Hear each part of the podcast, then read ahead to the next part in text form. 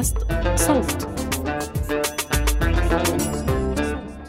السياسية لم تلبي وأنت وأنت تتحدث عن عن. اقتحام القصر ال- الجمهوري داخل المنطقة الخضراء. نشاهد آه، على الشاشة الآن صور أولية لدخول القصر الجمهوري من قبل المحتجين من أتباع التيار آه، الصدري.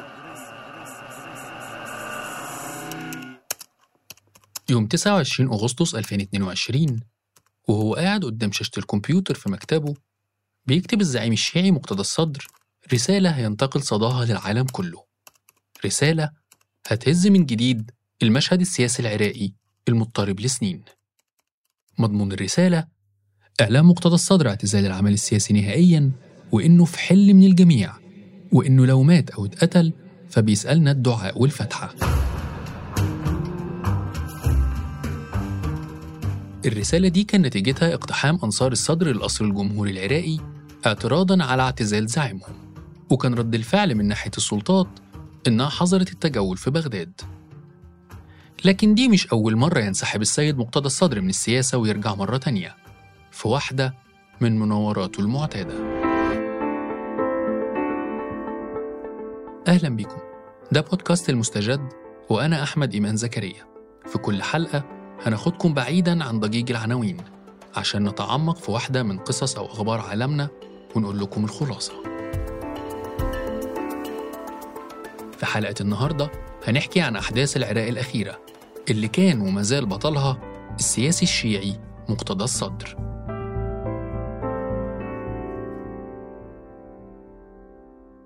تاريخ مقتدى محمد صادق الصدر مع الاعتزال السياسي معتاد وبقى ممل و toxic أكتر من ال break ups العاطفية. الزعيم الشيعي اعتزل السياسة تسع مرات من سنة 2013 يعني بمعدل مرة في السنة. لكن بغض النظر عن من بدأ الفتنة بالأمس أنا أقول الآن أمشي مطأطئ الرأس وأنا أعتذر للشعب العراقي الذي هو المتضرر الوحيد مما يحدث. ده صوت مقتدى الصدر في مؤتمر صحفي يوم 30 أغسطس 2022 بعد ما وقعت أحداث العنف نتيجة إعلانه الاعتزال السياسي. المتظاهرين المؤيدين للصدر اقتحموا المنطقة الخضراء المنطقة اللي فيها مؤسسات سيادية ودبلوماسية زي مقر القصر الجمهوري والحكومة والسفارات والهيئات الدبلوماسية. المنطقة محصنة جدا والتحصين ده حصل بعد الغزو الأمريكي للعراق في 2003 في أحداث العنف دي مات حوالي 20 شخص وأصيب مئات الأشخاص. وهنا بنقدر نعرف أكتر شخصية مقتدى الصدر تناقضات مواقفه اللي بتبين تناقضات شخصيته.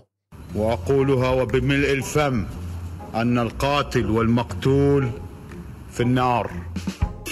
أنا كنت أأمل أن تكون هناك احتجاجات سلمية بالأكفان. بالأيدي بالقلوب الصافية بالقلوب المحبة لوطنها. مظاهرات سلمية ماشي.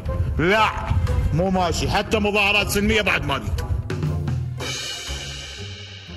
الكلام وعكسه في نفس الخطاب اللي مدته كانت حوالي ست دقايق تقريبا.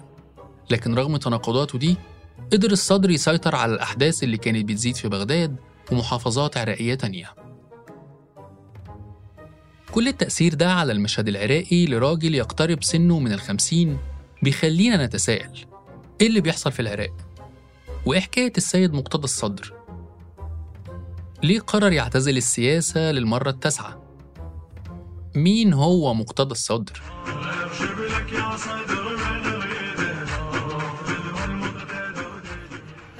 نظام الحكم السابق في العراق الجميع بانهياره السريع وخالفت طريقة سقوطه جميع التوقعات التي حاولت قبل اندلاع الحرب التكهن بالكيفية التي سيتم بها هذا السقوط. في يوم ربيع جميل بوسط العاصمة بغداد بيقف تمثال الرئيس العراقي صدام حسين في قلب ساحة الفردوس. لكن المرة دي وقفة الرئيس الشامخة مش هتدوم لوقت طويل. حشود من العراقيين بتحاول تسقط التمثال لكن صعب. التمثال مثبت بقوة. بتيجي مدرعة عسكرية أمريكية واحد من عساكرها بيثبت حبل في رقبة التمثال. بعد دقايق بيترنح تمثال صدام ويقع في الأرض وسط هتافات العراقيين وإعلان سقوط بغداد واحتلال العراق يوم 9 إبريل نيسان سنة 2003 لحظة فارقة في تاريخ العراق والمنطقة. نتيجتها كانت دخول البلد في صراعات طائفية ممتدة لحد النهارده. هذا وقد شهدت الدبابات الأمريكية صباح اليوم وهي تتقدم نحو مبنى وزارة الإعلام العراقية وسط العاصمة بغداد بعد أن شنت الطائرات الأمريكية في الساعات السابقة قصفا جويا مكثفا وعنيفا على المنطقة التي تقع فيها وزارة الإعلام العراقية. بعد سقوط العراق في إيد الأمريكان والبريطانيين عينت أمريكا حاكم جديد للبلاد اسمه بول بريمر. الحاكم ده أصدر مجموعة قرارات كان أهمها حل الجيش العراقي وقانون المحاصصة الطائفية. بمعنى إن كل طائفة أو جماعة عرقية أو مذهبية بيكون لها نسبة أو حصة في مكونات الحكم بالعراق. Ladies and gentlemen, we got him.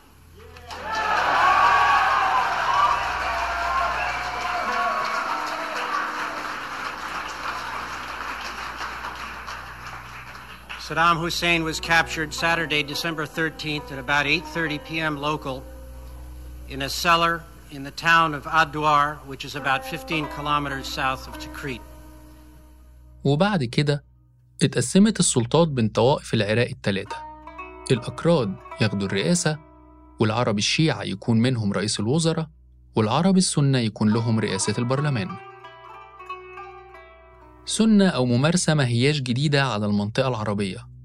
زي لبنان اللي بيعيش جوه المحاصصة الطائفية من سنة 1943 في لبنان الرئيس بيكون مسيحي ماروني ورئيس الوزراء مسلم سني ورئيس مجلس النواب مسلم شيعي. ورغم المحاولات بعد كده للقضاء على المحاصصة الطائفية في لبنان عن طريق اتفاقية الطائف 1989 لكن الوضع لسه مأزوم لحد النهاردة. والعراق ما هياش بعيدة عن وضع لبنان. جابك علي بعد الجرى والصار بعد الجرى والصار لامتني كل العرب صغارها وكبار صغارها وكبار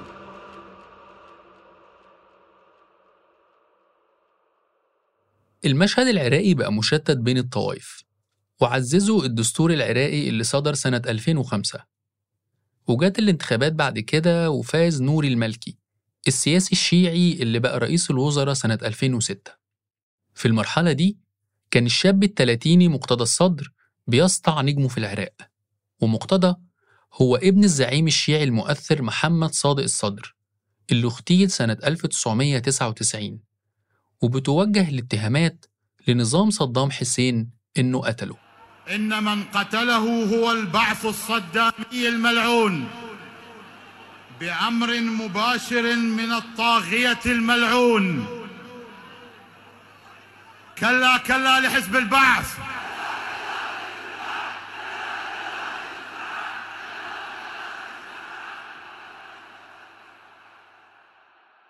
سقوط صدام ونظامه فتح المجال لمقتضى إنه يلبس عباية أبوه. ويكون هو الإمام اللي بيتبعه ملايين من الشيعة في العراق واللي بيمثلوا حوالي 60% من سكان البلاد. بعد الغزو أسس الزعيم الشيعي الشاب الجيش المعروف باسم جيش المهدي بهدف حماية المراقد الشيعية المدفون فيها أئمة الشيعة. بعد كده وجه الصدر جيشه لمقاومة الاحتلال. وجيش المهدي هو ميليشيات عسكرية تطوعية. والجيش ده ساهم في صراعات طائفية وأحداث دموية وتطهير عرقي وتهجير للسنة. وطبعا تعزيز الطائفية مش مرتبط بس بالشيعة وفي أطراف تانية متورطة لكننا بنحاول نركز على موضوع الحلقة النهاردة. جيش أو ميليشيات المهدي وصل عددها وفق التقديرات لستين ألف عسكري. وبعد سنين قرر الصدر حل الجيش. لكن في سنة 2020 رجع الميليشيات دي تاني للحياة بعد اغتيال العسكري الإيراني قاسم سليماني. تناقض جديد للزعيم.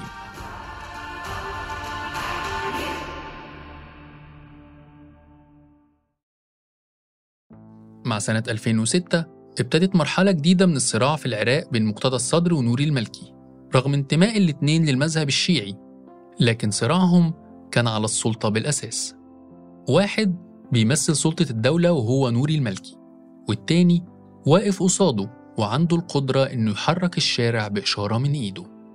ونور المالكي شخصية مثيرة للجدل لأنه وصف نفسه قبل كده إنه صديق لأمريكا وفي نفس الوقت معروف عنه ولاء لإيران الصراع بين المالكي والصدر لسه مستمر لحد النهاردة وأمريكا وإيران ببساطة ليهم دخل في اللعبة. إيران بعد الاحتلال شافت إن العراق ساحة خصبة للسيطرة والتدخلات واستخدمت أسلوب واضح في الداخل العراقي مكون من شقين. الأول هو السيطرة على العملية السياسية والانتخابات والتاني هو دعم الميليشيات الشيعية. وهنا هنلاقي إن مقتدى الصدر موقفه من إيران مش مفهوم. شوية يقف معاها وشوية بيكون ضدها. مثلا بعد احتلال العراق في 2003 علاقته كانت قوية بإيران لكنه بعد كده بدأ ينتقدها ويوجه أصابع الاتهام لحلفاء إيران من العراقيين اللي بيفسدوا البلد من الداخل. وتحول خطاب الصدر مؤخرا لخطاب وطني عراقي وقومي عربي عشان يواجه التدخلات الإيرانية. وهنا نقدر نفهم سبب العداء التاريخي بين الصدر والمالكي اللي بيعتبر أهم حلفاء إيران. والتحليلات بتقول إن المالكي وصل لمنصب رئاسة الوزراء بعد دعم تدخلات إيرانية في انتخابات 2006 و2010 يعني المشكلة عندنا هنا مش مجرد طوائف بتتعارك مع بعضها لكن كمان في معارك سياسية داخل المذهب نفسه مع وجود تدخلات إيرانية بقالها مدة طويلة. ما بيكم واحد يفكر ويقدر هو هذا مقتدى الصدر يصير حسن نصر الله لازم يسموه حسن نصر. الله ما يصير. هو هذا يصير هذا الجاهل الذي لا وكسرناه تواجد مقتدى الصدر في الساحة السياسية العراقية اتطور على مدار السنين ودخول تياره للبرلمان اتدرج لحد ما وصل إن التيار الصدري حصل على أغلبية مقاعد البرلمان العراقي سنة 2021 وفي الانتخابات دي اتراجعت التيارات السياسية الشيعية التانية زي الحشد الشعبي وهو تيار مسلح اتأسس سنة 2014 بعد فتوى من المرجع الشيعي علي السيستاني. وموافقة الدولة العراقية عشان يواجهوا تنظيم داعش. لكن الحشد اتهم بعد كده إنه عمل جرائم ترتقي لجرائم الحرب في حق مواطنين عراقيين من السنة. الحشد الشعبي دخل الانتخابات التشريعية في 2018 وفاز بعدد مقاعد كويس. لكن العدد ده اتراجع في انتخابات 2021 ورجع للمشهد مرة تانية نور الملكي من خلال ائتلاف اسمه ائتلاف دولة القانون. واللي حصد فيه المركز الثالث في نفس الانتخابات. لكن بعد إعلان نتائج انتخابات 2021 صرح سياسيين مناهضين للتيار الصدري بأن الانتخابات مزورة. طبعا تصريحات من سياسيين شيعة.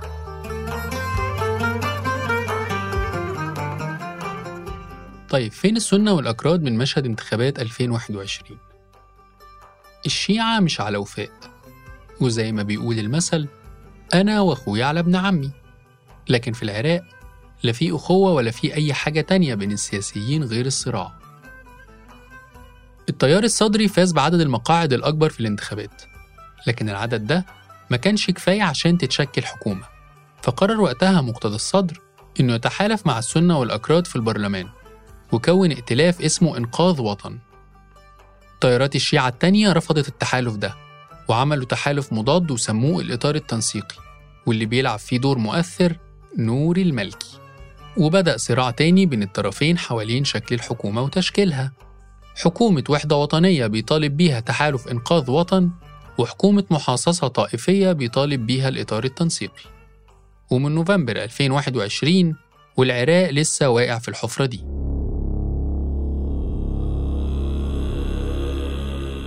ممكن نفكر هنا إن الأحداث انتهت لكنها ما انتهتش. السياسة غدارة. ولعن الله ساس ويسوس وسائس ومسوس زي ما قال الإمام محمد عبده. مقتدى الصدر هدد باستقالة أعضائه من البرلمان وبعدها فعلا استقال أعضاء التيار الصدري اللي عددهم 73 في اللحظة دي انتهز الإطار التنسيقي الفرصة وقرر يتفاوض مع السنة والأكراد عشان يعملوا حكومة توافقية. من شوية كانوا عايزين يعملوا حكومة محاصصة طائفية. يا عيب الشوم. المهم وصلوا لتسمية رئيس الحكومة محمد شياع السوداني أحمدك يا رب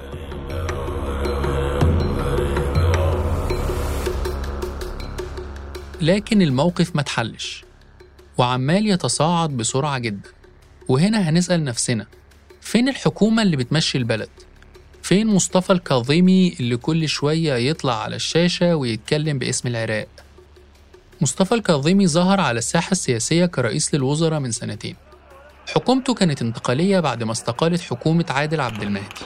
وحكومة عبد المهدي رحلت عن المشهد بعد الاحتجاجات الشهيرة في تشرين أكتوبر 2019 اللي وصفها كتير من المحللين إنها كانت ثورة ضد الفساد السياسي في العراق وتجاهل حقوق الشعب العراقي لسنين.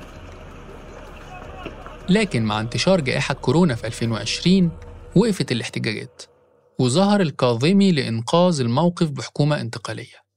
وبرغم انعقاد الانتخابات في أكتوبر 2021 إلا أن الحكومة الانتقالية لسه موجودة لأن مفيش أي تقدم حصل لتشكيل حكومة جديدة. أدعو الجميع إلى التحلي بالهدوء والصبر والعقلانية وعدم الانجرار إلى التصادم ودع المواطنين إلى عدم الاصطدام مع القوى الأمنية واحترام مؤسسات الدولة. نرجع لمحمد شياع السوداني مرشح الإطار التنسيقي اللي رفضه أتباع مقتدى الصدر واللي قرروا اقتحام البرلمان العراقي في يوليو 2022 احتجاجا على عرقلة تشكيل الحكومة. وهنا اتهم أنصار الإطار التنسيقي مؤيد الصدر بإثارة الفتن وضرب السلم الأهلي. أنصار مقتدى الصدر كانوا بيطالبوا بحل البرلمان وإجراء انتخابات تشريعية جديدة. لكن مؤيدي الإطار التنسيقي كانوا عايزين يشكلوا الحكومة الأول وبعدين الانتخابات المبكرة. ولا حد فاهم حاجة. ومن خلال تغريدة على تويتر طالب مقتدى الصدر أتباعه بالتراجع وقال لهم إن احتجاجهم سلمي وكان رسالة أرعبت الفاسدين. سلمي بعد اقتحام البرلمان؟ ماشي. بعدها بكام يوم رجع أنصار مقتدى الصدر للتظاهر مرة تانية وحصلت أحداث 29 أغسطس اللي بدأنا بيها حلقتنا. يا شيعة من كل صوب لزيارة المسلوب بالمدمع المسجوب أحيوا الشعيرة يوم أربعين حسين من واجبات الدين واللي يشك ويدين أعمال بصيرة.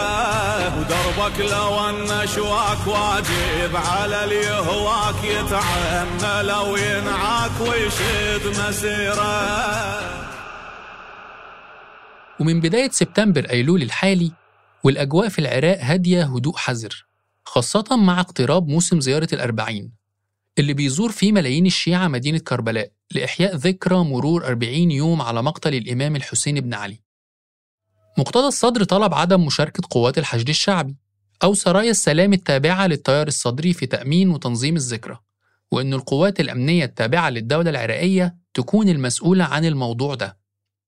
وكتب مقتدى الصدر لمؤيديه على تويتر نصائح بالتزام السلمية وعدم رفع أي لافتات طائفية أو التعدي على الأجانب من الإيرانيين أو غيرهم.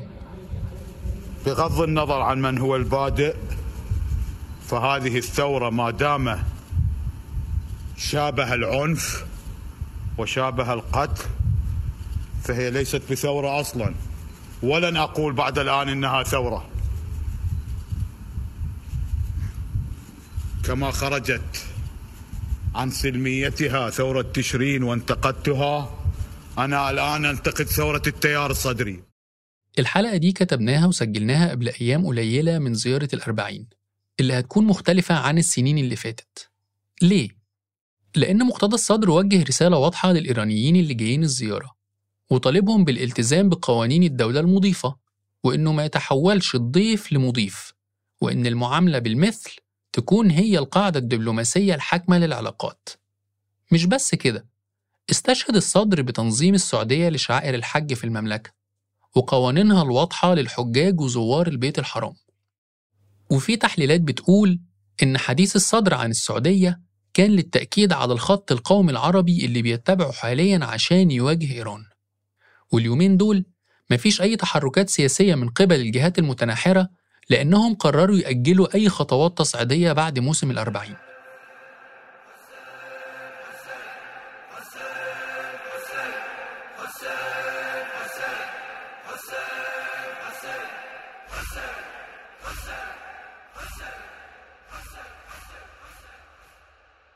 طيب إيه ممكن يحصل في الأيام الجاية؟ هل ممكن يتراجع مقتدى الصدر عن اعتزاله؟ هل الإطار التنسيقي ممكن يشكل الحكومة بدون التيار الصدري؟ وإيه هيكون شكل التدخلات الإيرانية في المرحلة دي؟